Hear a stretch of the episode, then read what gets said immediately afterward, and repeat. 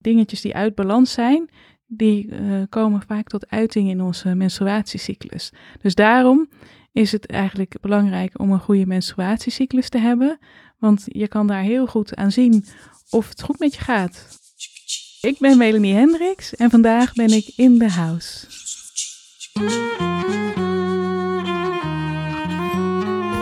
De menstruatiecyclus die kan ons behoorlijk in de weg zitten soms. Misschien heb jij daar geen last van door de anticonceptie die je gebruikt. Of hou je alles mooi bij in een app, zodat je ongeveer weet wanneer je ongesteld wordt. Maar wat gebeurt er nou precies in ons lichaam? En waarom is dat zo interessant en belangrijk zelfs om te weten? Ga er lekker voor zitten, want je hoort er alles over in deze podcast. Hey Melanie, fijn dat je in de podcast bent. Voor de tweede keer. Ja, Nathalie, hartstikke leuk dat, uh, dat ik er weer mag zijn. Ja, nou, Ja. en ik ben natuurlijk bij jou in Barneveld. Ja, ja. Waar, eh, waar jij je praktijk hebt. En wat is dit voor praktijk? Eh, ik heb een eh, praktijk in acupunctuur en Chinese kruidentherapie. En in dit gebouw zitten, de zorgpraktijk, zitten eigenlijk allerlei verschillende praktijken. eh, zo- Zo'n verloskundige praktijk, een fysiotherapiepraktijk. En ehm, er zit ook nog een homeopathe. En er zit een coaching- en counselingpraktijk. Dus eh, tof. een massagepraktijk. Ja, dus Ja. heel veel hier. Leuk. Ja, hey, ik ben bij jou omdat we vorige keer hebben het gehad over vruchtbaarheid. En eh, voorafgaand aan vruchtbaarheid gaat natuurlijk een goede cyclus. zeker. En ik dacht, laten we daar eens helemaal diep induiken. Wat is nou eigenlijk een goede cyclus? En wat betekent het als je cyclus niet helemaal goed is? Dus ik dacht, ik ga daarvoor naar jou. Ja, nou hartstikke leuk dat, Ja. je, dat je daarvoor bij mij komt. Want jij hebt En in jouw praktijk vooral vrouwen, hè? Ik heb vooral eh, vrouwen inderdaad. Ja, en ja, eigenlijk eh, zijn natuurlijk ook vrouwen die gewoon niet zwanger willen worden. Maar ook voor hun is gewoon een goede cyclus eh, hartstikke belangrijk. Kun je dat vertellen? Waarom is een goede cyclus goed belangrijk? Ehm, ja, wij, wij vrouwen hebben eigenlijk wel een heel erg geluk dat we dus een menstruatiecyclus hebben. Dat vindt niet Want- iedereen volgens mij. Nee, dat vindt niet iedereen. Maar het- mannen hebben het niet. Mhm. En, eh, en eigenlijk missen ze daarbij een eh, goede boodschapper van of alles wel goed loopt in ons lichaam. Want ehm, als je me- menstruatiecyclus gewoon goed loopt, dan, eh, dan kan je daaruit concluderen dat je, dat je goed in balans bent. Oké. En eh, eigenlijk allerlei eh, dingetjes die uit balans zijn, die eh, komen vaak tot uiting in onze menstruatiecyclus. Dus daarom is het eigenlijk belangrijk om een goede menstruatiecyclus te hebben. Want eh, je kan daar heel goed aan, eh, aan zien of het goed met je gaat. Oké. En dan moet je natuurlijk weten wat een goede cyclus is. Ja, want helaas ehm, leren wij dat hier in Nederland helemaal Nee, niet. Het is niet, hè? eigenlijk raar hè, dat we Ja. dat op school, is daar zo weinig eh, aandacht voor. Ja. En ehm, ja, wij komen natuurlijk uit een, eh, uit een eh, Calvinistische basis. Waarin eigenlijk ehm, menstruatie en eigenlijk alles over vrouwelijke dingen een enorm taboe is geweest. Dus onze moeders en oma's, die spraken niet zoveel over, Nee. over menstruaties. Waardoor ze eigenlijk ook niet wisten wat een normale cyclus is. Nee, en wat er dus dan gebeurt, is dat als een, eh, als een moeder en dochter er nu wel over praten.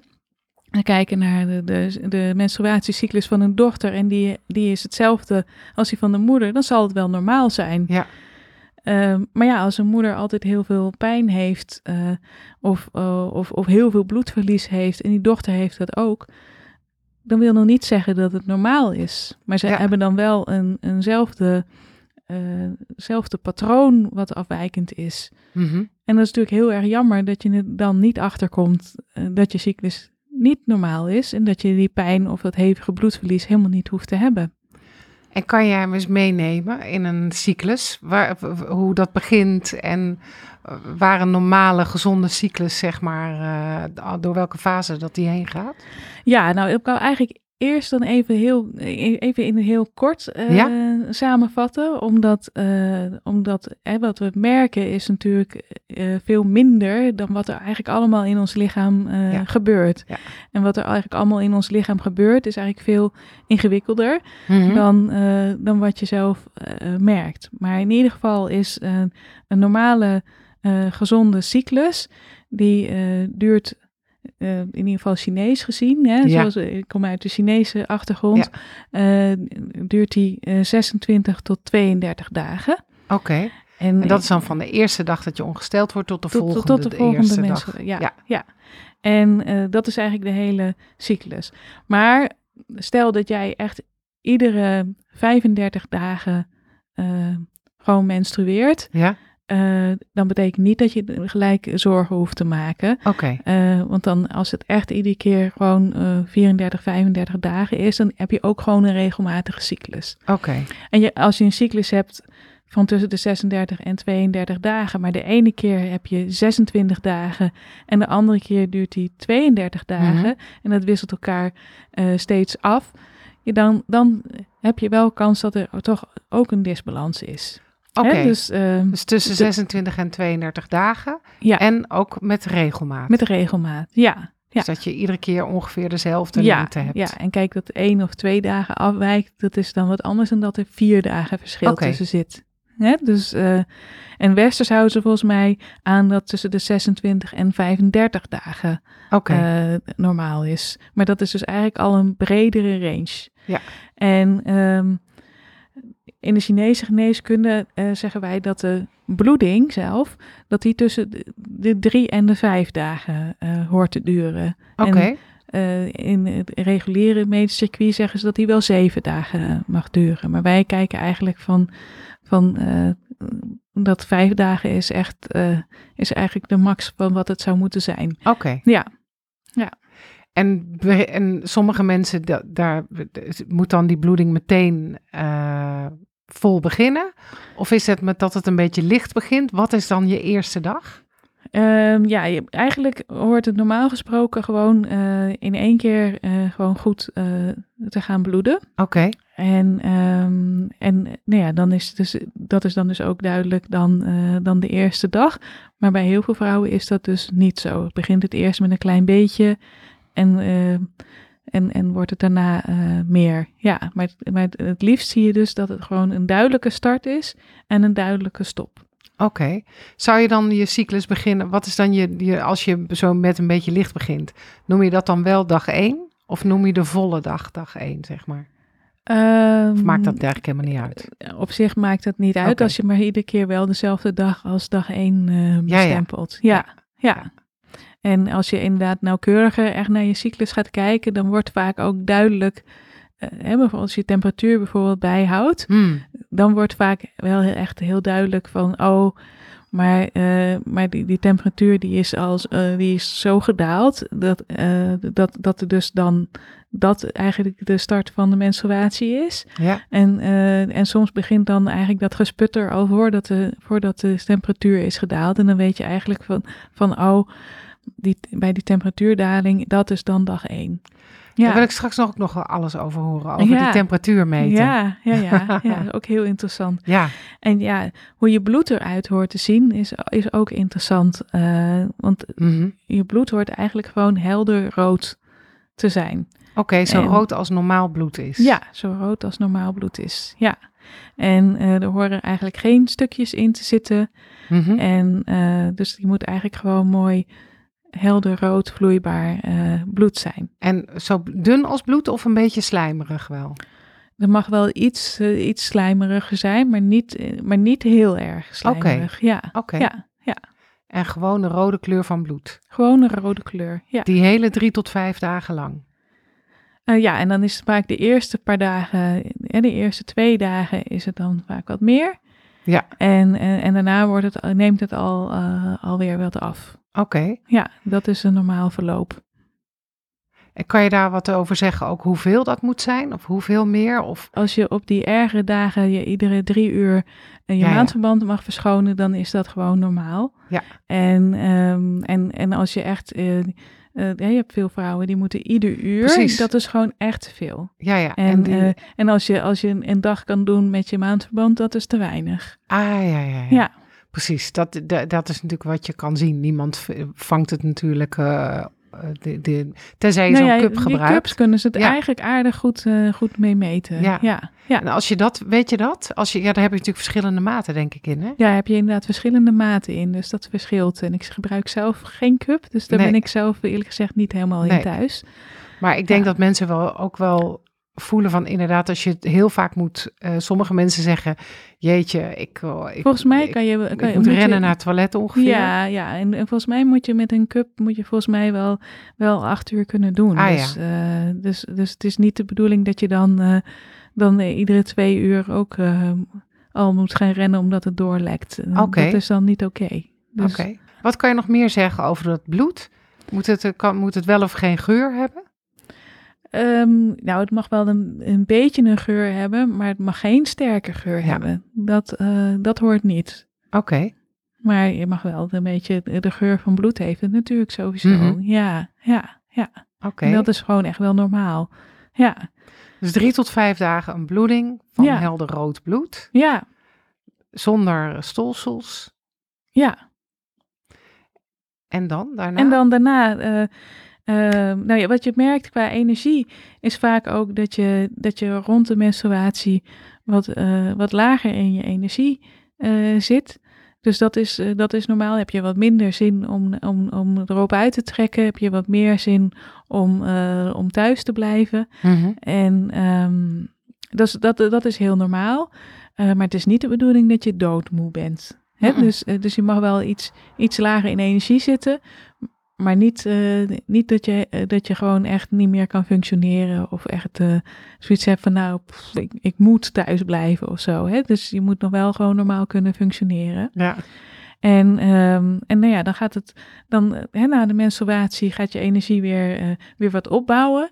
En eigenlijk op je, rond je ovulatie is die, is, vlak voor de ovulatie is die eigenlijk meestal op zijn best. Mhm. En eh, dan heb je zin om, eh, Ja. om dingen te ondernemen, Ja. zin om te vrijen. Ja. En, ehm, komt dat? Dat komt dus door de, do- doordat het oestrogeenhormoon dan eigenlijk ook, eh, ook op zijn top eh, is. Ja. En eh, daarvan ga je ook, eh, ook lekker voelen. Ja.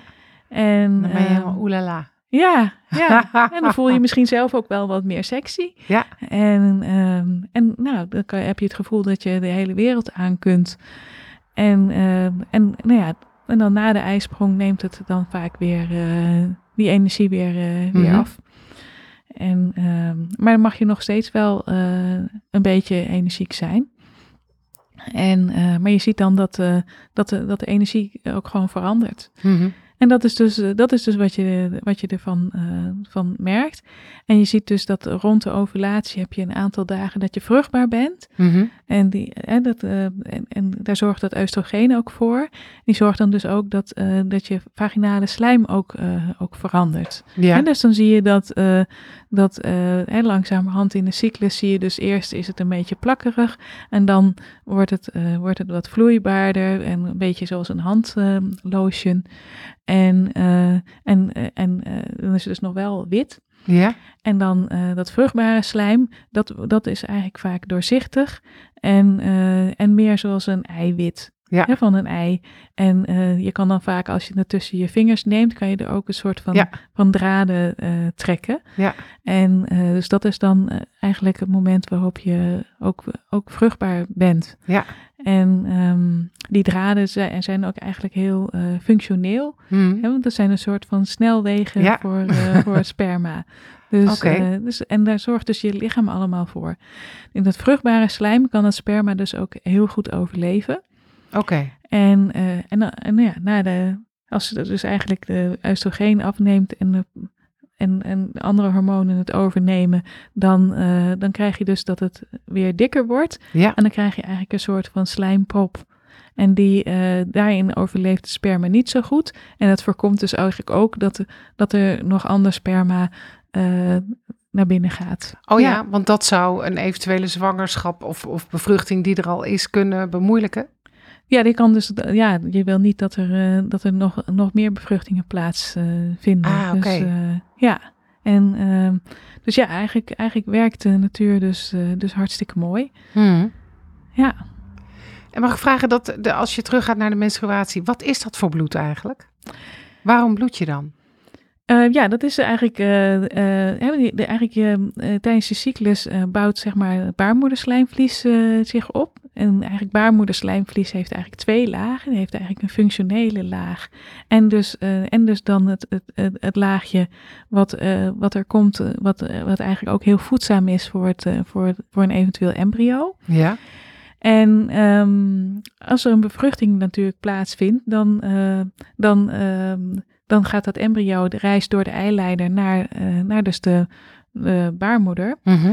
En uh, nestelt zich dan in in het baarmoederslijmvlies. Ja. En, uh, en moet dan dus ook, ook goed gevoed worden uit, uit het, dat slijmvlies. Mhm. En als er nou dus geen, geen innesteling plaatsvindt, ja. dan, dan, dan, dan kan je lichaam dat dus um, voelen aan, dus dat, omdat er geen, geen hormonen gemaakt worden. En uh, dan, dan. Want er worden hormo extra andere hormonen gemaakt wanneer er wel een bevruchting ja, is. Ja. En een innesteling. Ja, ja. ja. En, uh, en als, die, als dat signaal dus niet komt, nou ja, dan, dan gaat op een gegeven moment. Uh, worden de bloedvaatjes naar, de, naar die laag worden even samengeknepen, waardoor Mhm. het afsterft. En, uh, en dan komt er uh, een, uh, daarna door de hormonen een, een signaal dat het baarmoederslijmvlies afgestoten wordt. En dan wordt dat dus afgevoerd met in het menstruatiebloed. Oké. En dus daarom mag het wel iets slijmerig zijn, maar niet, niet te veel. Ja. En um, nou ja, als, dan kan er vervolgens kan er dus weer een, een nieuw bedje eigenlijk gemaakt worden. Ja, ja, ja. Uh, voor, een nieuwe, voor als er weer een nieuw uh, cyclus komt met, een, uh, met, met dan weer een nieuwe bevruchting die, die dan weer, weer ingenesteld kan worden. En kun je dat ook voelen, dat loslaten van die laag, dat, dat samenkrampen van die vaten? Is dat wat mensen voelen als buikpijn? Um, dat, dat kan je inderdaad wel voelen als, als, een, als een buikpijn, ja. ja. Ja, maar dat moet niet een te heftige buikpijn zijn. Dus okay. je mag uh, lichte krampen mag je wel voelen. Ja. Maar het is niet de bedoeling dat je, dat je helemaal dubbel klapt van de pijn. En wanneer zou je dan die krampen mogen voelen? Is dat dan van voordat je bloeding is, begint? Ja, dat is eigenlijk iets voordat je bloeding begint. Ja. En eigenlijk daarna niet? Uh, nee, hoor je het, daarna hoor je het eigenlijk niet meer te voelen. Nee, nee. En wat nou als je dat wel voelt? Want er zijn natuurlijk heel veel klachten en symptomen rondom uh, menstruatie. Ja. En zoals jij al zegt, van je moet, de, de, uh, dat zegt heel veel over, over, je, gezondheid. over je gezondheid. Ja, ja, ja. ja. en uh, eigenlijk is, ja, als je echt pijn hebt, dan, dan, dan gaat dus eigenlijk iets in de doorbloeding van, van je systeem. En, en ook de energiestroom gaat niet helemaal goed. En zou dat dan, is dat dan meestal in de doorbloeding van je hele lichaam? Dat kan ook in de rest van je lichaam dan uh, verminderd zijn. Maar, maar ja, de uh, baarmoeder, de baarmoeder is wel een hele bijzondere plek. En, uh, hm. en zeker, ik vind wat dat betreft, als je kijkt naar hoe we er westers naar kijken, dan, dan hebben we er vaak niet, dan is het vaak niet niet een volledig beeld. En uh, ik vind dus eigenlijk hoe je vanuit Chinese geneeskunde, hoe, we daar, hoe daar ook naar de baarmoeder gekeken wordt. En als je dan ziet wat voor verbindingen er allemaal zijn met andere processen in het lichaam, uh, dan is het ook wel logisch dat, dat de baarmoeder een van de eerste plekken is waar je merkt dat er iets misgaat. Kan je daar een voorbeeld van geven? Van zo'n van zo'n verbinding met de andere processen? Uh, nou, als je kijkt Chinees gezien naar de, naar de baarmoeder, ja. uh, dat noemen ze ook uh, paleis van het kind. Ja. Dat is echt zo prachtig. Ja, hè? En um, dus, dus alleen dat al spreekt tot de verbeelding, hè? Ja. Um, en daar ontstaan eigenlijk al, het, je hebt dus eigenlijk de fysieke baarmoeder, maar je hebt ook de energetische baarmoeder. En in de energetisch deel van de baarmoeder ontstaan eigenlijk hele belangrijke meridianen. En die noemen wij de Chongmai, de Runmai en de Dumai. Mm -hmm. En die vormen eigenlijk, eigenlijk al de basis uh, van, uh, van, van je lichaam. En die, die, die, ontstaan ook eigenlijk al gelijk na, eh, na de bevruchting. Hè. Van de chongmai wordt gezegd dat die al in de eicel al aanwezig is. Ja. En zodra de bevruchting is en de cellen gaan delen, ontstaan gelijk de run en de dumai. En de runmai en de dumai, dat zijn eigenlijk dus meridianen die er ook voor zorgen dat, eh, dat in het embryo alles eh, de goede kant op groeit. Dus dat de hoofd eh, Ja. bovenop eh, komt en dat de voeten beneden komen. En dat we niet een, een voet hebben te- eh, ter hoogte van Ja. onze armen. Ja. En dat onze organen dus op de juiste plek terechtkomen. Dus Want, de, want deze meridianen die lopen allemaal eigenlijk door het midden van je romp, vanuit je perineum ja, omhoog. ja, Twee voorlangs en één achterlangs. ja. In een soort van, eigenlijk een, een circuit. Ja, dat zijn de run en de. En, eh, en veel mensen die ook mediteren, die kennen het ook wel als, eh, als, als wanneer ze dus de hemelse kringloop eh, maken, zeg maar. Dus Oké. eh, dan ga je eigenlijk, bevorder je de, de circulatie door deze meridianen heen. Is hier eigenlijk een westerse soort equivalent van? Hoe zou je dit westers uitleggen? Het klinkt dat zo raar, Chinees en westers, maar Eh, ik denk dat, eh, nou, je kan wel eh, een link leggen naar de embryonale weefsels. En eh, dat is zeg maar hoe ze de westers, eh westers wat zijn de embryonale weefsels? Dat zijn dus eigenlijk ook de, de eerste weefsels die ontstaan eh, in, in, gelijk ook na de delingen. Bij de celdelingen, ja, ja, bij de celdelingen. Ja. En, eh, en, en die, die, kun je dus ook, die kunnen ze dus ook eigenlijk terugvinden in bepaalde, hoe bepaalde cellen gegroepeerd zijn, hoe ze eruit zien. Dus die, die kunnen we vaak ook wel terugvinden, ook in bindweefsels. En eh, dus dat is wel heel, eh, dat Dus is wat- eigenlijk hoe ze, hoe, hoe, hoe ze westers inderdaad de link kunnen leggen met, eh, met dus dit, dit hele systeem. En, en dan heb ik, nog niet, heb ik dus eigenlijk alleen gehad over dus de meridianen. Mhm.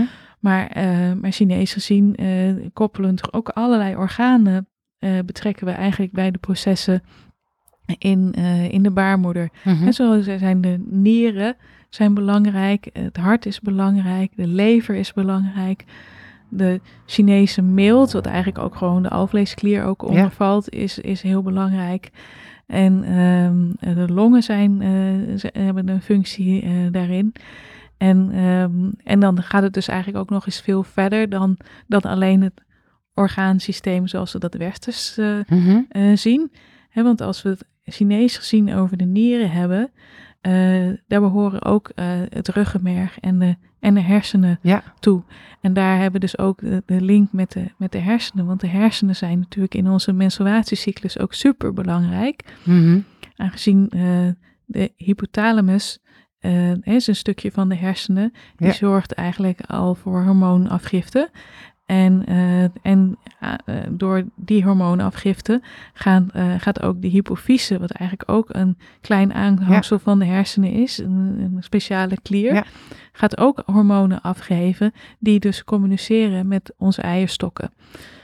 En even nog terug dan naar die relatie met die baarmoeder. Dat ontstaat vanuit, vanuit baarmoeder? Of begrijp ik je nou niet? Nee, nee, nee. of er is een relatie? Nou ja, de, de, de, de Chong en de Runmai en de Dumai, die ontstaan natuurlijk wel uit, uit ook eh, het systeembouw. En eh, zoals we Chinees dus baarmoeder noemen. Ja. En eh, bij mannen kan je dus eigenlijk zeggen dat dat de prostaat, de Oh, energetische prostaat is. Dat, was, dat, wil, dat wilde ik namelijk vragen van, hoe is dat dan als je man bent en je hebt geen baarmoeder? Ja, ja, ja. Dan is het- het vanuit de prostaat. Ja, Ah, oké. Dus dat is eigenlijk dan ook de, de plek waar dus eigenlijk de Jing, eh, Ja. we noemen Chinees gezien, Jing is eigenlijk de basisenergie die je meekrijgt van je ouders. Ja.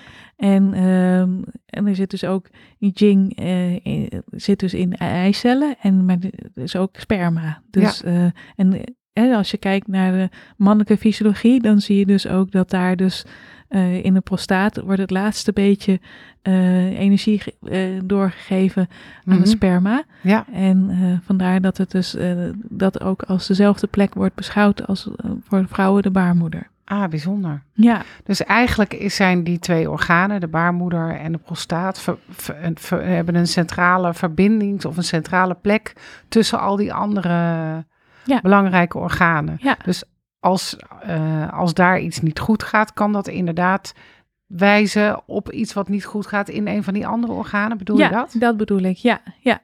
Hè, dus bijvoorbeeld voor, eh, voor een baarmoeder is ook het hart heel belangrijk. Want het Mhm. hart levert eigenlijk het bloed eh, aan de baarmoeder. Ja.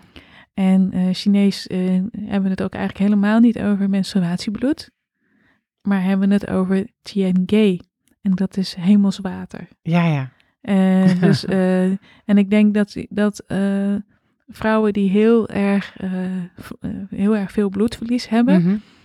kunnen misschien ook wel herkennen dat dat veel meer energie kost dan een ander soort bloeding zou doen. Ja, ja. Hè, dus, dus een halve liter menstruatiebloed verliezen is echt anders dan een halve liter bloed geven bij de bloedbank. Ja, ja. Hoe, want, hoe kan het eigenlijk dat sommige vrouwen zo ontzettend veel, eh, zo'n heftige bloeding hebben? ja, dat kan heel veel verschillende oorzaken eh, Mm. hebben. Mhm. En eh, een van de oorzaken kan zijn is dat ze gewoon zo laag in hun energie zitten dat ze bloed eigenlijk niet goed kunnen vasthouden. Waardoor ze dus, dus veel te veel gaan bloeden. En een andere oorzaak kan zijn is dat er, dat er dus eigenlijk eh, zo'n disbalans in de baarmoeder is, is dat er een soort van hitte ontstaat, waardoor je dan dus eigenlijk eh, heel veel bloed gaat verliezen. Omdat door het hitte kan je voorstellen dat dat, eh, dat bijvoorbeeld als je kijkt naar kokend water, Ja, dat gaat, dat gaat ineens over. alle, alle kanten op. En dan, eh, nou ja, als je de deksel op de pan hebt, gaat het overkoken. Nou, Ja. dat is dan eigenlijk een beetje vergelijkbaar met wat er dan met, eh, met de bloeding eh, gebeurt. Maar het kan ook zijn dat er, dat er toch bijvoorbeeld een, een stukje is blijven zitten bij een vorige menstruatie. Een stukje van dat Ja, baarmoederslijmvlies. ja. Ja? En, eh, of, of misschien van een miskraam, kan ook. Mhm. Hè, dat dat niet helemaal goed is opgelost.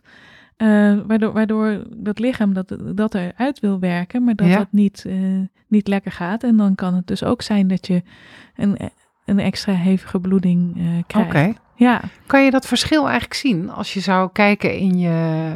Stel je gebruikt maandverband, nou of tampons. Daar is misschien alles wat minder makkelijk in te zien. Maar zou je aan je bloed kunnen zien of, of het het een is of het ander? Eh, ja. En hoe? Eh, nou, als je dus inderdaad eh, zo'n stagnatiedingetje hebt, dan zie je dus vaak ook dat er meer stolsels in het eh, hele bloed zitten. Want er zit dan ook vaak zo'n echt zo'n patroon van, van eh, wat we Chinees genoem, eh, eh, gezien dan dus bloedstagnatie noemen. En Eh, stagnatie bedoel je bijvoorbeeld dat er iets is blijven zitten nog van een ja, vorige ja, dat dus eigenlijk de doorbloeding niet helemaal optimaal is. Waardoor dus ook eigenlijk eh baarmoederslijmvlies niet helemaal wordt opgeruimd. Ja. En nou ja, als, je, als, je, als, dat, als dat heel vaak gebeurt, dan kan er ook zoiets ontstaan als, een, eh, als, als bijvoorbeeld eh, een vleesboom of iets dergelijks. Oké. Hè, dat zouden we westers niet gezien, gezien niet zo noemen. Mhm. Maar Chinees gezien, als je inderdaad een patroon hebt van, in- van eh, waarbij dus eigenlijk de bloeding niet goed is en dus niet alle bloed wat weg moet opgeruimd wordt, kan je dus een vleesboom ontwikkelen of endometriose, eh, dat soort dingen. En dan zie je dus bij dat soort patronen zie je dus vaak dat er grote stolsels in, eh, in het bloed eh, en zitten. dat zijn dan eigenlijk misschien die stukjes baarmoederslijmvlies van een vorige eh, menstruatie of miskraam? ja, dat kan heel goed. Ja, en, maar, maar je ziet dus ook dat het, dat het dus een patroon is. Ja, En je ziet dan dus ook dat, dat, ehm, je kan dan erop rekenen dat er nog veel meer zit. En eh, dus als wij tijdens in het hele behandelingen- lijf bedoel Ja, je? ja. En als wij eh, tijdens behandelingen dus, dus eerst iemand, eh, en soms is het ook zo dat iemand het niet ziet, hè, omdat het zo vast zit. Ja. Maar dan zie je dus bijvoorbeeld tijdens het behandeltraject dat er ineens heel veel loskomt. Dan is het goed dat het Mhm. loskomt. Oké. En, maar als je inderdaad al tijdens je menstruatie ziet van hé, hey, er zitten gewoon zwarte stukken in, Ja. dat is, dat is gewoon niet oké. En eh, dus dan is het wel raadzaam om, eh, om daar iets aan te gaan doen. En wat zou dat in het hele systeem kunnen betekenen? Kan dat dat je doorbloeding niet goed is? Hoe zou dat kunnen komen? Dat kan ook door allerlei oorzaken. En eh, soms kan het zijn eh, dat, je, dat je emoties eh, eigenlijk niet, eh, niet goed uit. Eh, Wat, Mm. wat eigenlijk zorgt dat eh, als je emoties niet, niet, eh, niet goed uit, dan kan, eh, dan kan alles gaan vastzitten in je lijf. Hè? Dus de energie gaat vastzitten. Bedenk maar eens als je. Bedenk maar eens aan het gevoel van als je eigenlijk heel erg boos bent, Ja. eh, maar, je, maar je kan het op dat moment eigenlijk niet Mhm. uiten. Eh, Dan Ja. voel je ook gewoon Ja. dat, dat je helemaal gestagneerd bent. Ja. Hè? Dus dat eigenlijk niet meer lekker stroomt in je lichaam. Nee, kun je hoofdpijn en alles van krijgen ja, natuurlijk. kan je ja. van alles van krijgen. Maar dus ook dat, eh, dat dus, eh, het bloed eh, niet meer goed stroomt in je baarmoeder. Oké. En, ehm, en met, dat kan dus ook met andere emoties zijn. Het kan dus ook met allerlei andere soorten stress eh, zijn. Veel mensen hebben heel veel stress van hun werk of, eh, of door familieomstandigheden. Dus dat kan het eh, ook veroorzaken dat je dan dus het bloed niet meer lekker stroomt. Niet in je lijf, maar zeker niet in je baarmoeder. En in je baarmoeder is dat, is dat sneller zichtbaar Ja. omdat het, omdat het zo'n kwetsbaar proces is eigenlijk. Ja. Je kan natuurlijk ook hebben dat je koude in je systeem hebt. Ja. eh, waardoor dus eh, bij koude maakt eigenlijk dat je spieren gaan samentrekken. trekken en je, Mhm. eigenlijk is je baarmoeder ook een soort van spier. Ja. En dus, eh, dus dan, dan eh, is de doorbloeding ook niet meer eh, goed, goed mogelijk. En het kan ook zelfs eh, veroorzaakt worden door het tegenovergestelde van koude. En dat is hitte, waardoor eigenlijk, eh, eigenlijk het bloed te veel indikt. Ja. En eh, daardoor niet meer lekker stroomt. Eh, het kan ook zijn dat er veel afvalstoffen in je systeem zitten, zoals eh, nou ja, damp en slijm. En eh, hè, dat eigenlijk je vloeistoffen niet goed, goed omgezet zijn in Mhm. je lijf. En, en ook afvalstoffen niet goed zijn afgevoerd. En dan krijg je eigenlijk dat dat, er, dat, dat in de weg gaat zitten. En dat, dat heb je eigenlijk nog, ik blijf het herhalen, maar dat heb je eigenlijk dus in je hele lijf. En, dat, Ja. en het is zichtbaar omdat je dan ongesteld wordt en ziet van hé, hey, dat bloed Ja. is. Ja, ja. Oké. En het kan ook zijn, want eh, ja, ik, ik denk nog wel veel verder dan, dan dat het altijd, altijd in je hele lijf hoeft te zijn, want dat hoeft niet zo te Oké. zijn. Het kan ook zijn, ik weet dat wij vrouwen vaak ook eh, onze emoties vaak echt opslaan in, eh, in de baarmoeder. Oké. Dus, dus, dus het kan zijn dat, dat het echt, echt erger is in de baarmoeder dan in de, in de rest van je lichaam. Mhm. En, ehm, maar dat het wel je baarmoeder is waar het echt eh, tot uiting komt. Dus het hoeft niet zo te zijn dat je ook eh, Ja, dat je meteen zorgen eh, hoeft te in je maken. kleine teen ook, eh, ook last hebt. Of, of dat je je Ja, andere moet maken ja. eh, eh, over je hart of zo. Dat hoeft, Ah, niet, eh, dat hoeft niet zo te zijn. Eh, maar, eh, maar ja, dat is dus eh, eigenlijk, ehm, eigenlijk misschien gaat het wel heel ver voor deze podcast. Ja, maar wij slaan trauma ook heel erg op in onze baarmoeder. Ja. oké. Ja. En eh, dus nou ja, dus ook dat kan dus, eh, dus zeker oorzaak zijn van. En met trauma bedoel je emotioneel trauma? Ja, ook. Ja, ja, ja. Met name emotioneel trauma. Ja. Ja, En dat, dat, dat gebeurt zonder dat we dat, eh, dat ons bewustzijn, neem ik aan. ja, ja, ja, ja. Ja, en je, en je kan ook. Kijk, ehm, ik vind bij, eh, bij bijvoorbeeld seksueel misbruik vind ik het altijd wat, eh, wat lastiger zeggen dat het, dat het emotioneel trauma is. Want het is natuurlijk ook fysiek Ook trauma. fysiek zeker. Ja. Ja. Ja. En zeker als, als dat op jonge leeftijd gebeurd is, eh, kan er ook echt eh, op fysiek niveau wel echt dingen stuk gemaakt zijn. Ehm, dus, dus dan is, is het toch ook wel fysiek trauma. hè, Zeker, er kan ja. zitten. Ja. Dus, eh, dus, dat, dus dat, dat kunnen, kan, kunnen allemaal oorzaken zijn van, van dat dus, dus door bloeding van de baarmoeder en, en ook de eierstokken niet, niet optimaal is. ja. Kan je daar nog iets van voelen, van je eierstokken? Ehm, ja, sommige mensen voelen, voelen de ijsprong. Oké. Is, een, dat, is dat eh, iets goeds?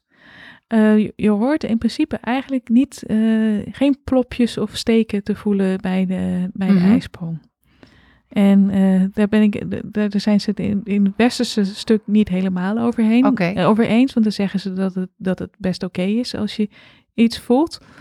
Ehm, maar Chinees gezien willen we dat eigenlijk niet zien. Nee. Dat moet gewoon soepel gaan. Ja, ja eigenlijk eh, moet dat een beetje ongemerkt gaan. Ja. En hoe kan het zijn als je, hoe kan het zijn dat iemand dat wel zou voelen? Uh, nou, vaak is dat inderdaad bijvoorbeeld omdat de doorbloeding niet, uh, niet, uh, niet goed loopt. En nou ja, eigenlijk pijn die gekoppeld is aan, aan, aan verminderde doorbloeding, mm -hmm. dat, dat zien we vaak als teken. Oké. Okay. Dus pijn dus en dan heb je ook... Ja, stekende want, pijn, ja. ja. ja. Want we hebben het net inderdaad over stolsels en dergelijke. Ja. Maar uh, je, je, wat je nu zegt, pijn en dan verminderde bloeding. Wat zegt dat als iemand heel weinig bloed heeft? Of ga ik ja. op de zaken vooruit? Nou ja, als, als je weinig uh, bloed uh, hebt, dan kan het zijn inderdaad dat je erg bent uitgeput. Dus dat je gewoon bloedarmoede hebt. Mm -hmm. maar het kan ook zijn dat het heel erg gestagneerd is. Ja, dus dat het er gewoon niet uit wil. Oké. Okay. En zou je dat verschil ook nog kunnen merken? of kunnen zien? Ziet dat er anders uit bij iemand bij wie het bloed gestagneerd is en die weinig. Ja, ja uh, eigenlijk uh, meestal is het wel zo dat mensen die echt bloedarmoede hebben, die hebben dan vaak uh, weinig bloedverlies, maar die hebben dan vaak ook dat het, dat het bruinig is. En, ah, ja. en, en, soms ook een beetje roze in plaats van helder rood. Oké. En, um, maar, maar het kan ook zijn dat je, dat je wel bruinig verlies hebt, maar dat er ook heel veel stolsels in zitten. Dan heb je wel echt, uh, echt heel veel stukjes. Ja. Dan, dan is het vaak wel ook, ook met stagnatie. Ja. Oké. Ja. Dus dat, dus dat kan ook, ja. En wat zegt het als je heel veel pijn hebt? Heel veel buikpijn. Sommige mensen zijn echt uitgeschakeld even. Ja, nou dat is gewoon echt niet oké. En uh, ik wil mensen dan ook vooral uh, oproepen uh, om dan zich zeker te laten onderzoeken. Als door? Je, door een arts en een gynaecoloog. -hmm. En ja, want er worden nog steeds echt veel te veel vrouwen afgescheept die ook endometriose hebben. En endometriose is echt een ernstige aandoening. Misschien ja. weet niet iedereen dat, maar endometriose is eigenlijk een aandoening waarbij uh, baarmoederslijmvlies op verkeerde plekken groeit. Ja. En uh, dus soms ook buiten de baarmoeder. Uh, dus soms aan de buitenkant van de baarmoeder, maar soms ook in de darmen. Hmm. en soms krijgen ze ook verklevingen van de darmen. soms op de blaas of op de eierstokken. Hmm. En in zeldzame gevallen zelfs in de schouder. Het is ongelooflijk, hè? Ja, ja. En zijn ook vrouwen bekend die bloeden ook uit hun neus uh, tijdens de menstruatie. Oh. En uh, dus, dus omdat daar dan ook van dat weefsel zit. Dus, dus dat is gewoon echt wel reden om je, om je te laten onderzoeken. En waarom zeg ik dat je je moet laten onderzoeken en niet, niet alleen maar naar een Chinese geneeskundetherapeut moet. Mm -hmm. Het is mhm. eigenlijk omdat, omdat je toch moet weten hoe ernstig de endometriose is. Oké. En, um, uh, want ja, soms kan dus ook een darm afgekneld raken door endometriose. En ja, weet je, dat, dat, dat wil je gewoon echt voor zijn. Ja, dus, zeker. Dus het belangrijke om je goed te laten onderzoeken als je heel veel pijn hebt. En um, soms is het uh, ook omdat je een vleesboom hebt. Dat is gelukkig dan wat minder ernstig. Ja. Uh, maar ja, dan wil je natuurlijk ook uh, tijdig bij zijn. Want wat is een vleesboom eigenlijk? Een vleesboom is eigenlijk gewoon een goed aardige tumor die in je, in je baarmoeder groeit. Ja. En, uh, maar die kan toch problemen veroorzaken. Uh, ja, want je had het er net over inderdaad al. Je, je ja, noemde net al vleesboom. Ja, een ja. vleesboom kan, kan ook een probleem veroorzaken als je zwanger wil worden. Dus daarom is het dan ook goed om te weten of, of je zo'n zo eentje hebt. Hè, ja. Omdat hij de innesteling kan, kan, uh, in de weg kan zitten. Ja, dat begrijp ik. En, uh, maar soms worden vleesbomen ook zo groot dat ze te veel druk kunnen uh, geven. Bijvoorbeeld op je blaas. Hè, dat je blaas in de knel komt. Oké. Okay. En nou, daar moet er ook ingegrepen worden. En, maar ja, gelukkig kunnen wij met acupunctuur en Chinese kruiden daar ook wel iets in, uh, in betekenen. Oké. Ja. Dus als je het idee hebt van endometriose, en dat merk je omdat je heel veel pijn hebt, toch? Ja, ja dat merk je meestal. Echt buiten, buitensporig veel pijn uh, ja, en krampen. Ja, dat je echt pijnstillers moet nemen en uh, misschien dan zelfs nog niet eens kan functioneren. Dat is gewoon echt niet normaal. En heb je dan ook heftige bloedingen? Dat hoeft niet per se. Oké. Nee, dus dat kan heel verschillend zijn. Oké. Ja. En sommige vrouwen hebben dan zelfs een beetje afhankelijk van hoe, uh, hoe, hoe het uh, zit, uh, kan, kan het zelfs zo zijn dat je helemaal geen bloeding hebt, omdat, omdat de baarmoederhals gewoon omdat het dicht, dicht is, gaan, gaan zitten. Ja, dat kan, dat kan dus gebeuren. Ja. ja. En dan blijft er nog meer natuurlijk in die baarmoeder. Ja, ja. Dus als je wel heel veel pijn hebt, uh, een beetje in de vorm van een cyclus, maar je bloedt niet, is dat ook uh, reden om je te laten onderzoeken. Oké. Okay. En sommige mensen denken van ja, fijn dat ik niet menstrueer, maar ja, dat is toch niet helemaal de bedoeling, hè? Nee, dat snap dus, ik. Uh, en ja, het kan ook zijn dat je een andere aandoening hebt, zoals PCOS, hè, de polycysteus ovarieel syndroom. En, en kan je uitleggen wat dat is? Dat is eigenlijk um, een aandoening waarbij je dus, uh, dus de ijsprong niet, uh, niet goed tot stand komt. En de meeste vrouwen die dat hebben, krijgen dan ook een soort van kleine kra kralenkettingjes aan kiestes op hun eierstokken. Mm maar dat hebben ze niet allemaal. Maar veel vrouwen met dit syndroom hebben dat dus wel. En dan komt er dus eigenlijk geen goede ijs, ijsprong. En uh, vormen zich dus kiestes uh, aan de eierstokken. Ja, en dan heb je dus geen cyclus en dan, dan, dan ga je dus niet menstrueren. En sommige vrouwen die dit syndroom hebben, die, die hebben de ene keer wel een goede ijsprong en de andere keer niet. Dus die hebben dan een hele onregelmatige cyclus. En is dat dan omdat misschien die kralenketting op één eierstok zit en bij de andere niet? Dat kan, ja. ja maar het kan ook zijn dat, dat de ene, ene cyclus er net wel genoeg energie is om die okay. ei, ijsprong uh, te laten zijn en de andere cyclus niet. Voel je dat ook, omdat je zegt genoeg energie? Kan het zijn dat je dan ook moe bent? Dat kan, ja. Ja. Kan het zijn dat je dat eigenlijk helemaal niet bewust bent, dat je te weinig energie uh, hebt? Ja, ja, heel veel vrouwen zijn helemaal niet bewust van dat ze veel te weinig energie hebben. Ja, en dat komt soms ook omdat, omdat, uh, omdat als je weinig energie hebt, uh, dan, dan gaat het soms, je energiecentrum hoort eigenlijk in je buik te zitten. Mm -hmm. Dus daar, daar, daar hoort je energie ook een beetje geankerd te zijn. En als, als je te weinig energie hebt, dan kan die energie niet meer zo goed in die buik ankeren. En dan gaat het eigenlijk een beetje oppervlakkig zitten, waardoor je wel het gevoel hebt dat je energie hebt, terwijl ah. je het niet hebt. Dat, die mensen die dat hebben, die hebben vaak ook darmproblemen. Oké. Okay. Omdat de energie zit eigenlijk niet meer genoeg ja. in de buik. Uh, maar ze voelen zich wel heel energiek, maar ze hebben wel ook altijd darmproblemen. Ah, dus, okay. uh, dus dat kan een signaal zijn van dat je toch minder energie hebt dan je denkt. Ja. Grappig. Veel grappig. Opmerkelijk. Ja. ja, ja, daar, begrijpelijk ja. ook. Ja, en daarom zie je dus ook eigenlijk vaak uh, een link met, uh, met darmproblemen en menstruatieproblemen. Ja. Want eigenlijk, um, je moet zo zien, je lichaam die, die, die ziet eigenlijk ook bijvoorbeeld vruchtbaarheid als een, is eigenlijk een luxe voor het individu, maar een, een noodzaak uh, voor, voor de soort om te mm -hmm. overleven. Hè? Ja. Dus, dus, stel dat je een ongeluk krijgt en je krijgt een, uh, je krijgt een enorme bloeding. Dus het eerste wat uitvalt zijn je voortplantingsorganen ja, ja. en je darmen. Want die, zijn, die zijn in eerste instantie niet, niet essentieel om te overleven. Mm -hmm. He, dus je, je, hersenen, je hart, je nieren, je lever, die zijn essentieel. Dus, uh, dus, dus, dus, dus je lichaam kiest er dan voor om, om daar het, uh, het bloed te houden. En, ja. uh, en dan inderdaad de keuze te maken van nou, hè, de voortplantingsorganen ja. en de darmen zijn nu even minder belangrijk. Ja.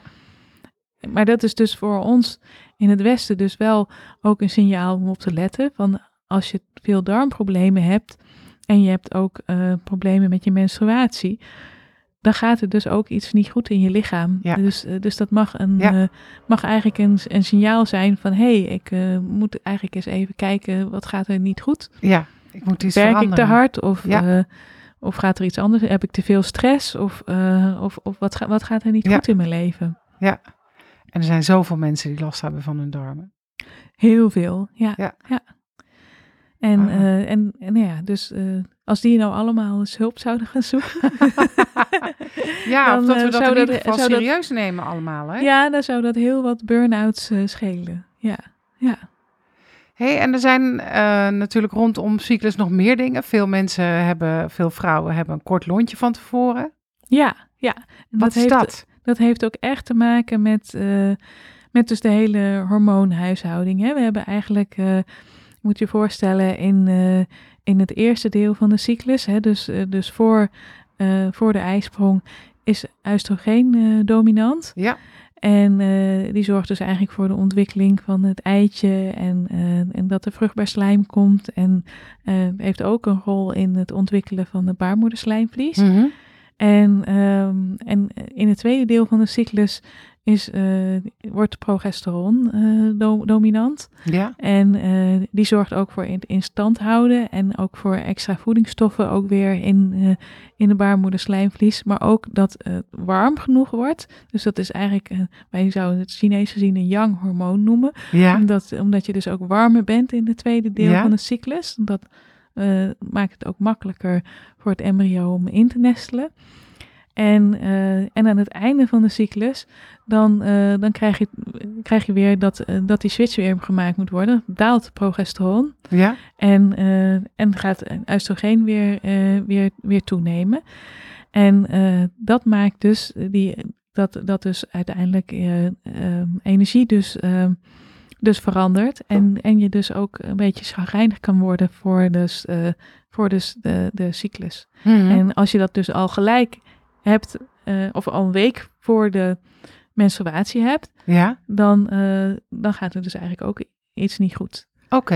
En, en als je het heel erg hebt, dat je heel erg zagrijnig wordt, is ook niet oké. Dat je een klein beetje eh, humeur bent, dat is nog, Mhm. nog wel, wel een beetje normaal.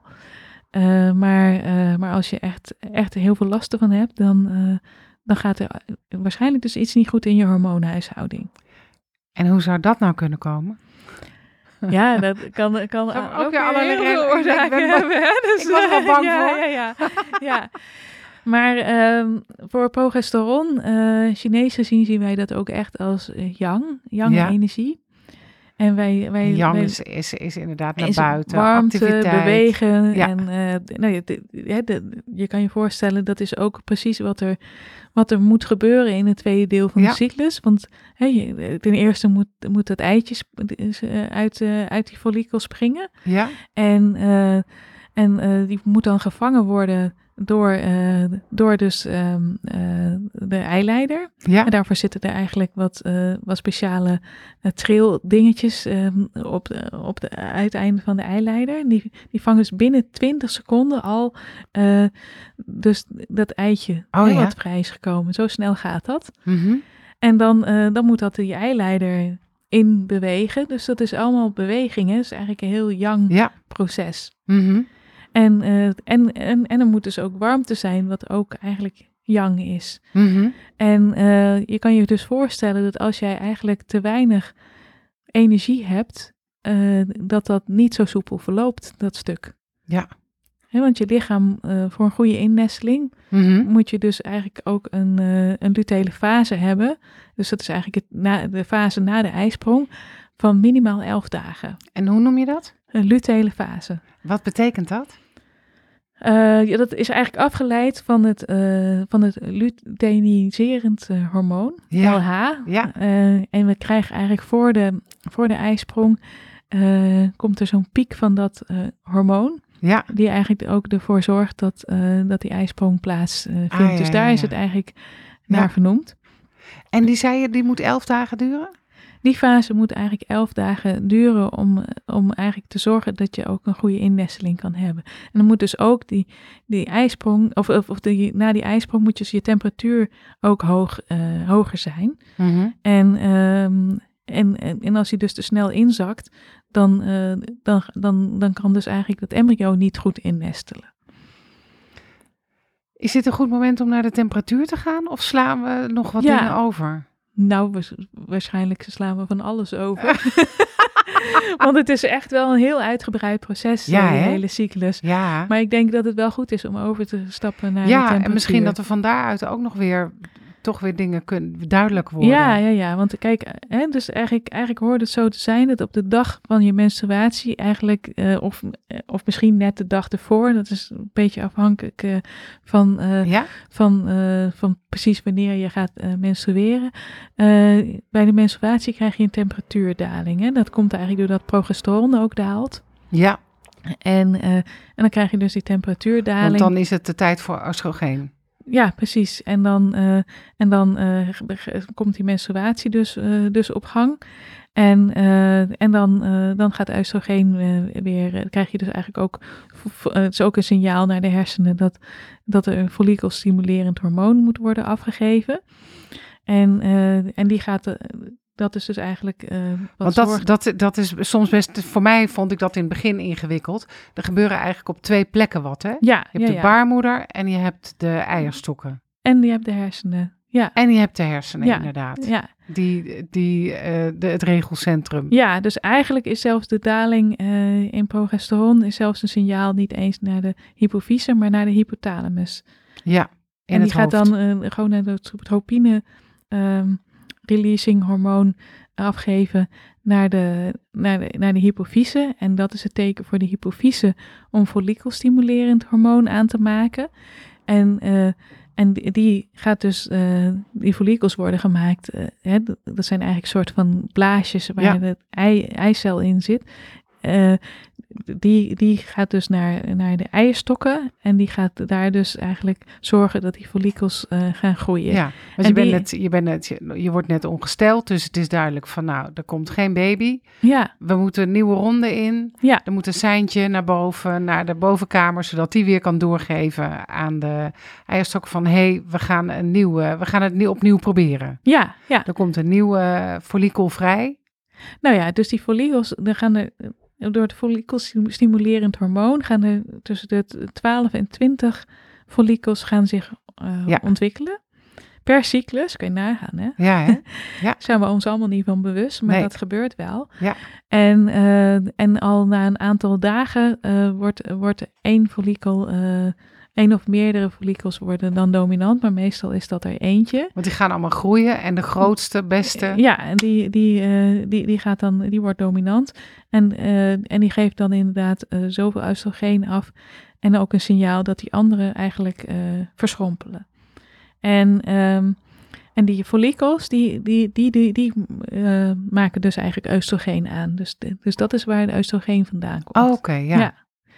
En, eh, en oestrogeen temperatuur? zorgt dus, zorgt dus eigenlijk dat, eh, dat dus ook dat baarmoederslijmvlies gaat groeien. Dat dus ook eh, je vruchtbaar slijm wordt ontwikkeld. Ja, Dus, dus, daar, dus dat is best, best heel belangrijk. Ja. En, ehm, maar goed, hè, dus om terug te gaan naar de menstruatie. ja. Die menstruatie, eh, die, die, die gaat dus als eerste in gang. En, en, en ja, dat, dat is dus met een lage temperatuur. Dus dat is eigenlijk de, Chinees gezien, de yin-tijd van de, precies. van, de, van de cyclus. Voel je dat? Voel je dat verschil? Hoeveel verschil zit daarin? Ehm, nou, er moet, moet minimaal eh, drie tiende verschil eh, tussen zitten. Bij sommige vrouwen is het wat groter verschil. En bij sommige vrouwen eh, daalt de temperatuur nog niet in het begin van de menstruatie. Oké. En dat, eh, dat zie je dus dan, dat is eigenlijk eh, dus, dus ook een, dat, dat is het interessante als je temperatuur bijhoudt. Dan zie je Mhm. dus ook heel goed van waar er dingen misgaan. En het kan zijn dat je temperatuur niet daalt omdat, eh, omdat de bloeding niet optimaal is. En dan krijg je eigenlijk het idee dat je, dat je eigenlijk, als, als wanneer je met een handrem oprijdt. Oké. Als je met een handrem Ja, rondrijdt, krijg je dan krijg je dus eigenlijk ook eh, dat er plaatselijk, daar, daar waar die handrem is, krijg je heel veel hitteontwikkeling. Nou ja, Mhm. dan krijg je, in- dat kan je dus ook in je baarmoeder krijgen als, je dus, eh, als de bloeding niet goed is. Dan Ja. krijg je dus lokale hitte. En, ehm, en dan zie je dus dat, dat het ook niet lekker op gang komt, die menstruatie. Of dat er inderdaad grote stolsels eh, eh, zitten. En dan zie je dus in je temperatuurgrafiekje dat het dus nog niet eh, de temperatuur daalt. Ah ja, Maar die hoort dus wel op de eerste dag te dalen. die hoort te dalen. Ja. Zo ongeveer drie tiende. Eh, minimaal drie tiende, ja. ja. Per dag of Hij gaat naar een, drie tienden lager en daar blijft hij dan tijdens je menstruatie. Ja, dus dat ligt, eh, dat ligt een beetje aan hoe, eh, hoe jouw temperatuur gedurende de hele cyclus is. En bij sommige mensen is dat een, eh, wel, wel vijftiende. Oké. En dus, maar dat zie je dus wel duidelijk terug in, in je grafiek. Ja. Oké. En dan ga je dus elke dag je temperatuur meten. ja, om dezelfde tijd. Nog, Ja. nog, nog voordat je je bed uitstapt om Ja. te plassen. Mhm. Dus gewoon als je wakker wordt om dezelfde tijd. En dan eh, voordat je iets gedaan hebt, temperaturen. En dan... eh, Ja, want je temperatuur die loopt op, geloof ik, hè, in de loop van de dag. Of de loop van de ja, ochtend. Ja, ja. Ja. ja. Dus elke dag om eh zeven uur of half acht, wanneer je Ja, als je wordt. altijd zeven uur wakker wordt, dan eh, doe je het iedere dag om zeven uur. Ja. Ja. En, eh, en mocht je dan een keer uitslapen, dan, eh, dan kan je, dan kan je het heus wel eh, corrigeren voor de tijdstip waarop je hebt gemeten. Ja, Eh, maar het liefst gewoon echt, eh, ja, echt dezelfde tijdstip, omdat je, omdat je dan het beste beeld krijgt. Nou ja, dan zie je op een gegeven moment dus hè, dat, je, dat, je, eh, dat er in, ineens je temperatuur een sprongetje maakt. Mhm. Dat is, eh, dat, is, eh, dat is rond de ovulatie. oké. En eh, dan moet hij binnen eigenlijk eh, zo 24 uur na de ovulatie eh, stijgt je temperatuur. Ja, Dus dan weet je ook van hé, hey, mijn ovulatie is, is geweest. En, ehm, en dan hoort hij dus, dus hoger te blijven tot het einde van de cyclus.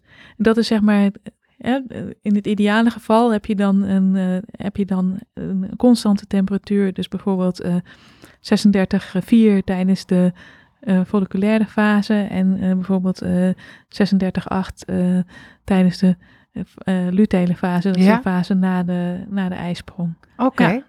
En is dat de, elke dag precies hetzelfde of zit dat nog een beetje... Het mag een beetje, een beetje fluctueren. Hè? Dus het mag heus wel de, de ene dag eh 36,3 zijn en de andere dag 36,4. eh, en dan weer eens een keertje 36,5. Maar als het echt heel erg fluctueert, dan is er meer aan de hand. Oké, Ja, oké. En dat kan je dan inderdaad, want dat voel je waarschijnlijk allemaal niet als het meer fluctueert, omdat het maar zo nee, ja, zijn. nee, mensen hebben dat helemaal niet in de gaten. Nee, maar dat kan je, daar kan jij dan heel veel informatie uit halen. Ja, ja.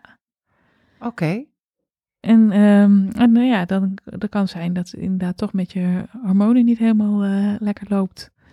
En, eh, en eh, zeker als je ook hè, na, na de luteale fase, sommige mensen hebben dus eigenlijk een mooie, mooie constante temperatuur eh, tot aan de ijsprong. ja, En eh, hebben dan dat het alle kanten opschiet. Nou oké. dus dat ze de dips hebben in de temperatuur. Nou is het zo dat als je een innesteling hebt, dan kan het zijn dat je een paar dagen na de ijsprong een, eh, een dipje hebt in de temperatuur en dat die daarna weer omhoog gaat en dan hoog blijft. Maar dan is het, dan is het oké.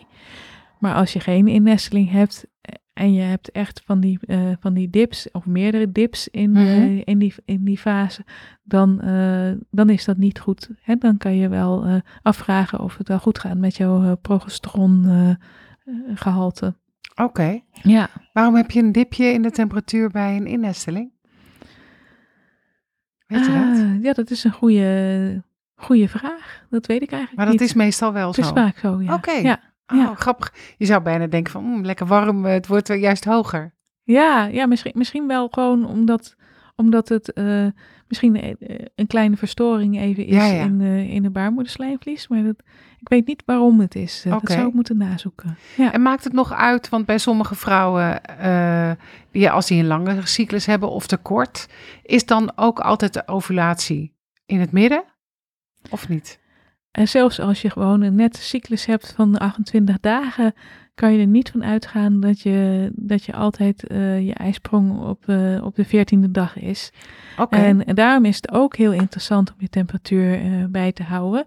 Omdat, ja, ik krijg regelmatig vrouwen in de praktijk die zwanger willen worden. Ja, En dus al dachten van, ik heb een cyclus van 28 dagen, dus zal ik wel rond de 14e dag mijn ijsprong hebben. Maar dan bleek dat ze toch eh, pas de ijsprong op dag 21 hadden en dus al die tijd verkeerd Ah. getimed hadden. ah, ja, ja, ja. Dus daarvoor is het dus ook, ook heel nuttig om je temperatuur bij te houden. Om te zien of je, of je, of je eh, ook je luteale fase lang genoeg is. Ja, want je, gaat, je hebt dan die, die, dan gaat die een beetje omhoog. Dan heb je die ovulatie. Ja. Dan moet je aan de bak.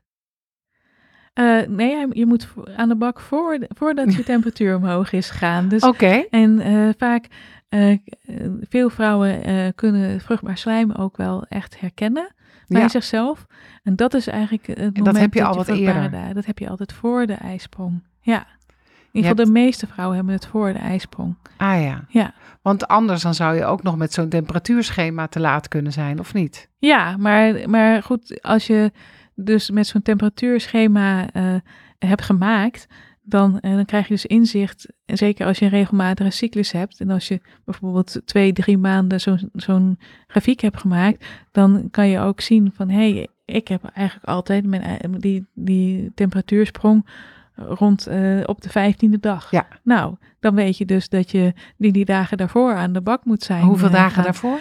Eh, je moet wel echt, echt duidelijk voor die, voor die temperatuursprong zijn. Want, want dat heeft te maken met dat het eitje maar 6 tot, tot eh 24 uur overleeft na de ijsprong. Ja. Dus je spermace- de spermacellen die moeten al in de eileider zitten Ja. om het eitje te kunnen bevruchten.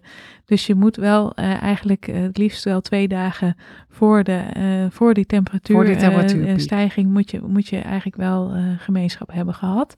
En ehm, je, wil, eh, ja, je, je, wil- eigenlijk ook een beetje zeker van zijn dat, het ook, e- dat je ook echt op tijd bent. Ja. Dus dan is het eh, ook slim om twee dagen daarvoor ook, nog, eh, ook nog gemeenschap te hebben. ja. als je zwanger wil dat het een keer wisselt, een dag korter, dag langer. Ja, ja, maar dat is wel als je zwanger wil worden. En als je dus En niet, je zwanger zwanger, wil worden, worden? dan moet je dan juist in die periode dat niet doen. Uit de buurt Of, blijven. of, ja, of met condoom of iets dergelijks. Ja. Kan je het gebruiken als een veilig Ja, je hebt, no je hebt natuurlijk nooit 100% zekerheid. Eh, dus wat dat betreft is dat, eh, is dat een risico. Ehm, maar ja, als jij een regelmatige cyclus hebt, dan kan je natuurlijk best, eh, nou ja, in ieder geval na die temperatuursprong ben je, zit je gewoon wel veilig. Ja. Dus, dus, dus da- daarvoor kan je het zeker aanhouden.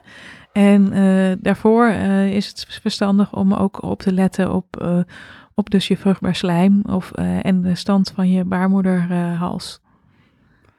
Kan je dat voelen? Eh, ja, door met je vingers eh, naar Ja? binnen te gaan, dan kan je inderdaad wel voelen wanneer die ook omhoog gegaan is. Ah, Dus eh, ja, en dan? Als hij omhoog gegaan is, wat betekent dat? Eh, ja, dan ben je dus, dus meestal vruchtbaar. Ja. En, eh, Dus en als die stand tussen. Ja, en eh, dan staat hij meer open. Oké. Staat hij meer open, dus dan kan je ook makkelijker eh, Ja. naar binnen. En, en zit hij vaak hoger. En als je baarmoederslijm of je, je baarmoederhals lager zit, is het juist en meer dicht is, dan ben je juist niet vruchtbaar. Oké. Ja. Interessant, hè? Ja, ja, En ook, ook weer zo logisch als je het zo zegt. ja. Ja. Ja. Hey, en eh, als je nou helemaal niet zwanger eh, wil worden, dan eh, gebruik- ge- gebruiken veel vrouwen de pil. Wat gebeurt er dan met je menstruatie? En dan krijg je dus eigenlijk niet een echte menstruatie. En ehm, ja, de pil, die, die, die- ik vind eigenlijk dat we. Het is wel heel goed om je bewust van te zijn wat er eigenlijk gebeurt.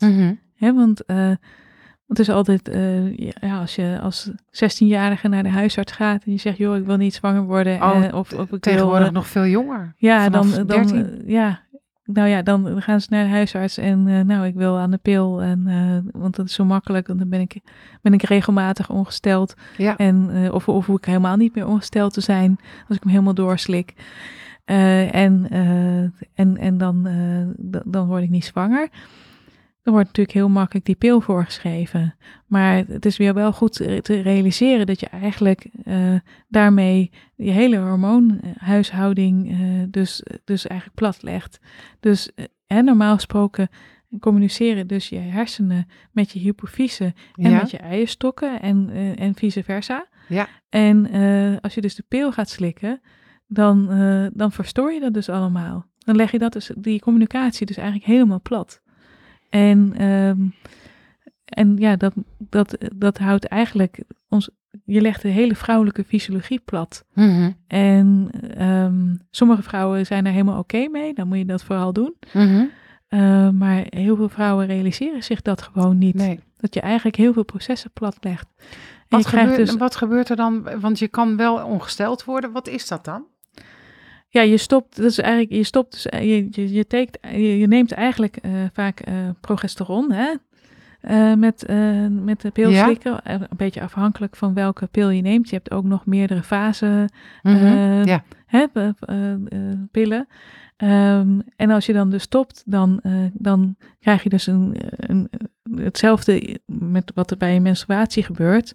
Eh, dat, dat je dus eigenlijk eh, dat gehalte gaat omlaag, waardoor, waardoor dus je lichaam zoiets heeft van, oh, ik moet baarmoederslijmvlies afstoten. ja, ja, ja. Eh, maar dat is niet zo opgebouwd als dat het normaal onder invloed van je eigen hormonen zou En er zit dan wel ook, er zit ook geen eicel in. Nee, want je gaat geen, met de pil ga je geen eicel ontwikkelen. Dus je krijgt geen, geen Dat is wat het doet. Ja, dat is eigenlijk, er wordt geen follikel, er groeit geen follikel, er wordt geen, komt geen ijsprong. En eh, dat is dat, je houdt eigenlijk je lichaam een beetje voor de gek. Ja, en vrouwen worden natuurlijk geboren met een x aantal eicellen en dat is het. Ja, Wat gebeurt er met al die eicellen dan als je heel lang de pil, de, pil slikt? nou, die ontwikkelen gewoon niet, dus die blijven gewoon zitten, die blijven in rust. Oké, die raak je niet kwijt. Nee, nee. Zou je dan heel lang, als je tot je vijftigste de pil slikt, dan en je stopt ermee, toch nog zwanger kunnen worden? Omdat je Ehm, nog een hele grote voorraad hebt? Nou, eh, dat, dat, kijk, het idee is eigenlijk, eh westers gezien, is dat je eicelvoorraad uitgeput raakt. ja. Eh, maar de nieuwste inzichten, die, eh, die geven eigenlijk aan dat, niet je, dat je eicelvoorraad eigenlijk helemaal nooit uitgeput raakt. Oh ja? Eh, dus dat dat Oh. niet de reden is van de menopauze. Maar dat, eh, dat eigenlijk de communicatie tussen je hersenen en je eierstokken eh, eigenlijk niet meer goed gaat. Dus daar gaat iets mis in. Ah. Dus ze hebben in, in, in een aantal nieuwe onderzoeken hebben ze bij ratten, dus bij oude ratten, ratjesvrouwen, hebben ze de eierstokken eruit gehaald.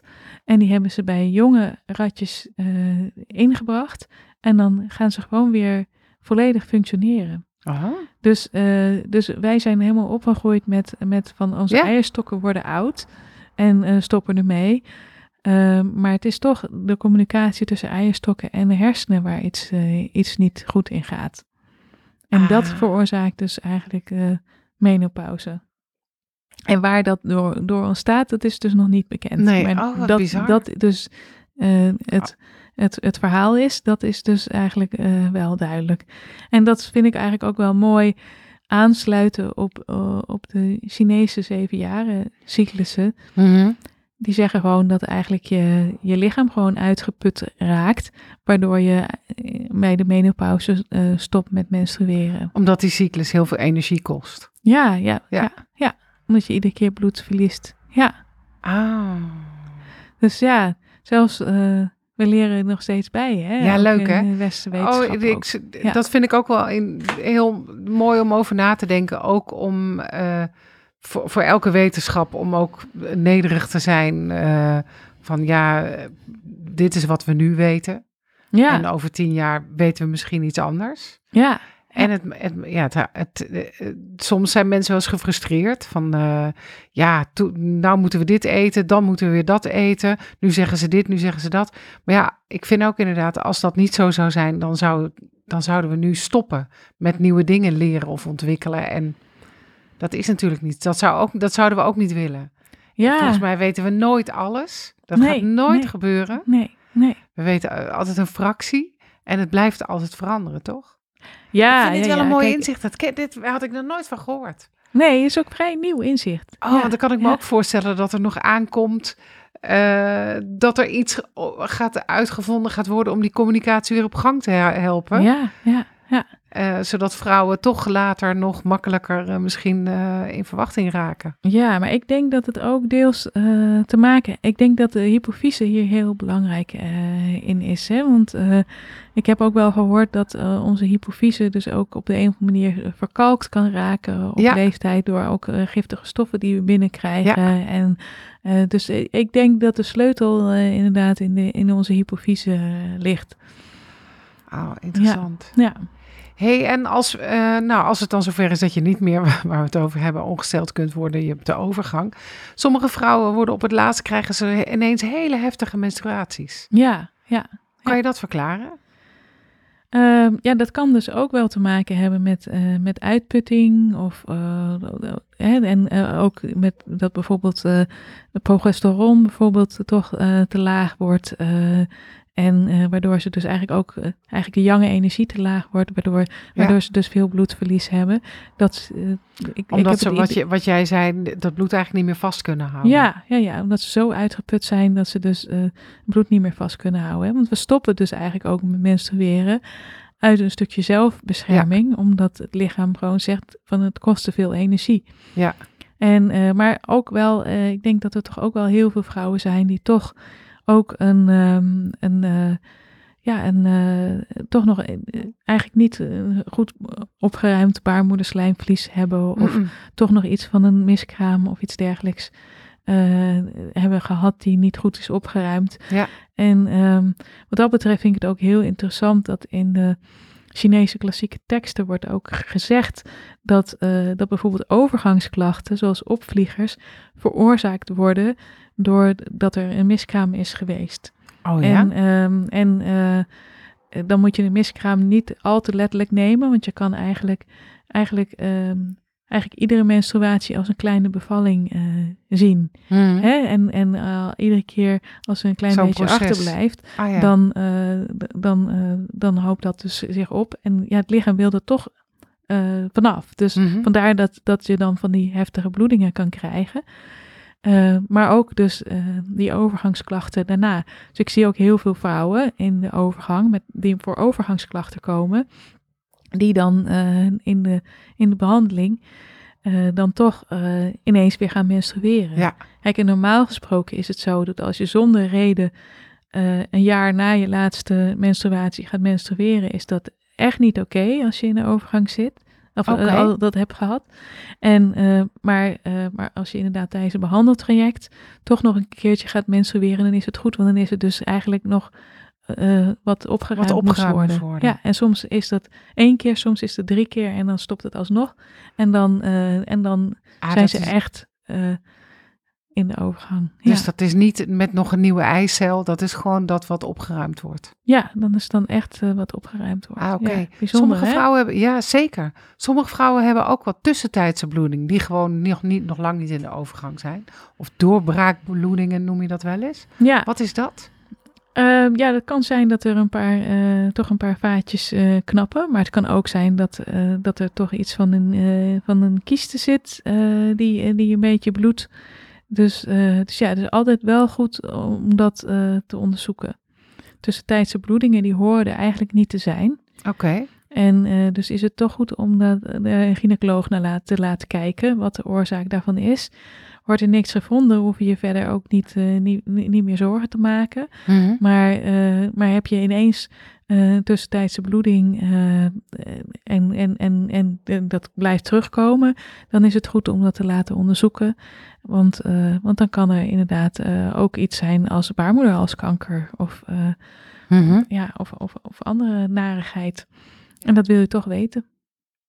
Ik heb ook een keer een dame gehad die had een, uh, een, een endometriose kieste op haar, op haar eierstok. Ja. En ik heb haar heel veel kruiden gegeven om, om eigenlijk dat op te laten lossen. En toen ineens had ze bij één menstruatie enorme pijn. En, of bij een ovulatie eigenlijk, enorme pijn en, en, en, en bloeding.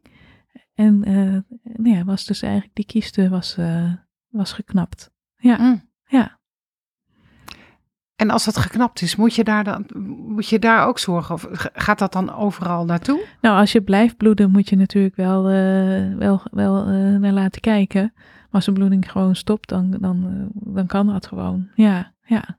Dus, Hmm. dus dan, dan, dan hoeft dat. als het maar vanzelf stopt met bloeden, dan is dat niet erg. Maar bij, dit, bij dat soort dingen moet je wel alert zijn dat je Ja. niet, niet, niet blijft bloeden, natuurlijk. Hè? Ja. Ja. En ik vind ook uh, vrouwen die echt heel hevig bloeden, Ja. of ineens heel hevig bloeden, uh, hou jezelf wel even in de gaten dat, uh, dat je niet, uh, te, niet te erg bloedt.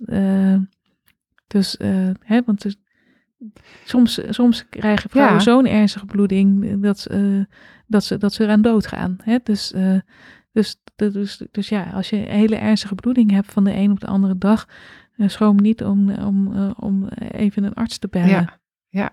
Van is dit nog oké? Of hè, als je als, als het niet meer, als, als, als je helemaal leeg loopt, dat is natuurlijk nooit oké. Nee, zeker. En als je ook naar wordt, dan moet je gewoon naar het ziekenhuis. Ja. Is dat, zijn dat tekenen waarvan je zegt van nou, als huis, stel, stel je hebt een huisarts die zegt van nou, kijk het nog even aan. Mag je dan een beetje erop staan van nee, ik wil echt naar een gynaecoloog? Ja. Als jij, uh, als, als jij uh, wel voelt van dit is echt niet meer oké. ja dan uh, of, of, of ik word helemaal slap, of, of, of, ik, ik heb het gevoel alsof het leven uit me weg ja. vloeit, dan, uh, dan moet je gewoon echt, dan moet je dat ook echt zeggen en moet je, moet je echt naar de eerste hulp. Dus, ja. Of misschien de ambulance bellen. Ja, ja. hey, en tot slot, wat is het dat acupunctuur en kruiden kunnen doen aan je cyclus? Ja, wij dat... kunnen op zoveel, uh, zoveel plekken insteken. Uh, een, een, een, disbalans uh, in, je, in je menstruatiecyclus kan veroorzaakt worden doordat je spijsvertering niet goed loopt. Hè, waardoor je misschien te weinig bloed eh, aanmaakt. Mm -hmm. dus dus, dus hè, daarmee kunnen we bijvoorbeeld door het, door het eigenlijk het ondersteunen van de spijsvertering, kunnen we je weer sterk maken en zorgen dat die processen weer goed lopen. Het kan ook zijn dat, uh, dat, uh, dat je door stress of emoties je cyclus verstoord is. Nou, acupunctuur is natuurlijk bij uitstek uh, ja. het middel om, um, om emoties, vastzittende emoties weer, weer los te maken, zodat je energie krijgen, ja. weer, weer ga, lekker gaat stromen. Um, en nou ja, soms kan het zijn dat je een, een, een, trauma hebt opgelopen, -hmm. uh, waardoor eigenlijk een blokkade is ontstaan in, uh, tussen, in de communicatie tussen je hart en je baarmoeder, hè, die ja. wij Chinees gezien zo belangrijk vinden. En uh, die ik ook echt heel veel terugzie in mensen met menstruatie of, of vruchtbaarheidsproblemen. Ja. Dus wij kunnen dat ook met, met, met acupunctuur, kunnen we dat goed behandelen. we kunnen bloedarmoede kunnen we behandelen met acupunctuur. Mm -hmm. We kunnen lokaal kunnen we eigenlijk de doorbloeding uh, uh, goed uh, verbeteren hè, door ja. naalden in de omgeving te zetten. En, ja. en dus, dus, de, dus daar kunnen we heel veel in betekenen. we kunnen ook met, met acupunctuur en kruiden ook echt van die bloedophopingen voor, eigenlijk verhelpen. Ja. Dus, dus er is heel veel wat we kunnen doen. En wat kan iemand zelf doen? Wat kan je nou zelf doen om te. Wat is iets waarvan je denkt, nou, dat zou ik iedereen aanraden? Heb je misschien een soort van aanraden? Heb je iets van drie gouden tips? Um, ja, ik, ik, wat, wat, uh, wat, Chine wat de Chinezen zien ook, ook zeggen, is dat het, uh, dat het super belangrijk is dat je een warme baarmoeder hebt. Mm -hmm. dus, uh, dus ga niet met je blote kont in, uh, op de koude grond zitten. Ja. Uh, maar tenzij het een zweethut is, want dan is er ook heel veel, heel veel warmte. Dus, mm -hmm. dus dan is er heel snel weer warmte. Maar, maar ga niet in nat koud gras op de grond zitten. Doe er dan even een jas onder ja. of een dekentje of, of, of wat dan ook als je ergens gaat picknicken of zo. Um, Hè, want dat kan dus heel veel problemen met je baarmoeder uh, ja, voorkomen. Dat is om die kou te voorkomen. Ja, om die kou te voorkomen. Um, verder is, uh, is belangrijk, uh, bouw genoeg rust in je leven in. Hmm. Hè, want ik zie eigenlijk dat we bijna allemaal veel en veel te druk zijn, veel te Ja. veel activiteit hebben. Dus als ik het heb over, over jonge energie, warme energie, Ja, ehm, wat misschien te weinig is bij heel veel mensen, dan heeft dat ook te maken met dat we een veel te druk leven hebben. Mhm. Dat we overal naartoe willen. En, eh, en naar alle feestjes en eh, dat we werk goed Ja. willen, eh, willen doen. Dat we ook nog willen studeren daarnaast. Ja. Dat we een goede dochter willen zijn voor onze ouders. Dat we een goede moeder Mm. willen zijn voor onze kinderen. En je kan niet alles tegelijk. Dus bouw genoeg rust in je leven Ja. in. Ik zie zoveel vrouwen die, eh, die tegen een burn-out aanzitten. Ja. Dat is erg schrikbarend hoor in, Klopt. in deze tijd. En dus, eh, dus dat is super belangrijk. En, eh, en eh, eet gezond, Ja. eh, beweeg genoeg. Eh, beweging kan soms ook. eh, kijk, als je, als je vaak dat korte lontje hebt vlak voor eh, je menstruatie. En je voelt van eh, dat is zo'n Mhm. eh, energie. Ga lekker eh, een wandeling maken. Mhm. Eh, of ga lekker sporten. Ja. Vaak, eh, vaak helpt dat, eh, dat echt. Ja. En eh, bij sommige vrouwen die ook, ook, ook pijn hebben bij de menstruatie, helpt het ook om in het begin van die menstruatie lekker te sporten. Ja. Dus voel even hoe dat voor jou voelt. Als je daarna helemaal uitgeput bent, is het niet. Voel jij je beter daarna, dan is het dus een slim moment om, eh, om te gaan sporten. Dan, dan voel je aan jezelf, hé, hey, dit heeft me goed gedaan. Ja, ja. Ja. En, eh, en dan voel je soms ook van, oh, en nou, nou, nou stroomt alles lekker en nou gaat die, komt die menstruatie ook lekker op gang. Ja. En eh, dat, dus dat kan je zelf heel goed voelen. Oké. Ehm, en verder is, zou ik iedereen aanraden om warm te ontbijten, omdat dat voor je spijsvertering zo, zo fijn is. Ja. Om, eh, ja, in de nacht heb je, is eigenlijk alles afgekoeld. Mhm. En voor het eh, goed verteren van je, van je voeding en goed op hang te komen, 's morgens heb je warmte nodig. Dus, eh, dus ontbijt lekker met een havermoutpapje of zo. Of, Ja. of je kan ook met soep, of als je dat Mhm. lekkerder vindt.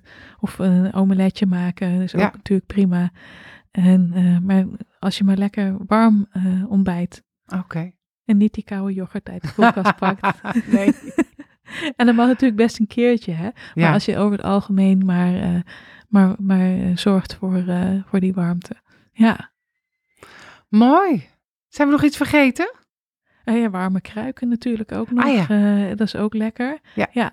En, ehm, en je zou ook, wat, wat ik misschien ook nog, weet het niet, trouwens niet meer of ze nog te koop zijn.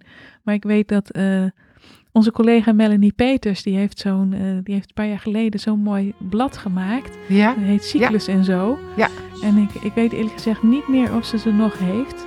Maar kijk anders ook even op Ja. haar website. eh, Daar staat heel veel in. Klopt. Daar staat ook heel veel leuke informatie in over de menstruatiecyclus. Super boeiend. Ja, Nou, misschien kunnen we nog wel een keer een podcast eh, eh, doen over hoe lees ik mijn temperatuurdiagram. dat zou te gek zijn. Dat zou echt heel tof zijn. Daar ga ik je denk aan houden. Ja, Voor nu eh, wil ik je heel hartelijk danken voor dit hele mooie Graag gedaan. gesprek. Dank je. ja.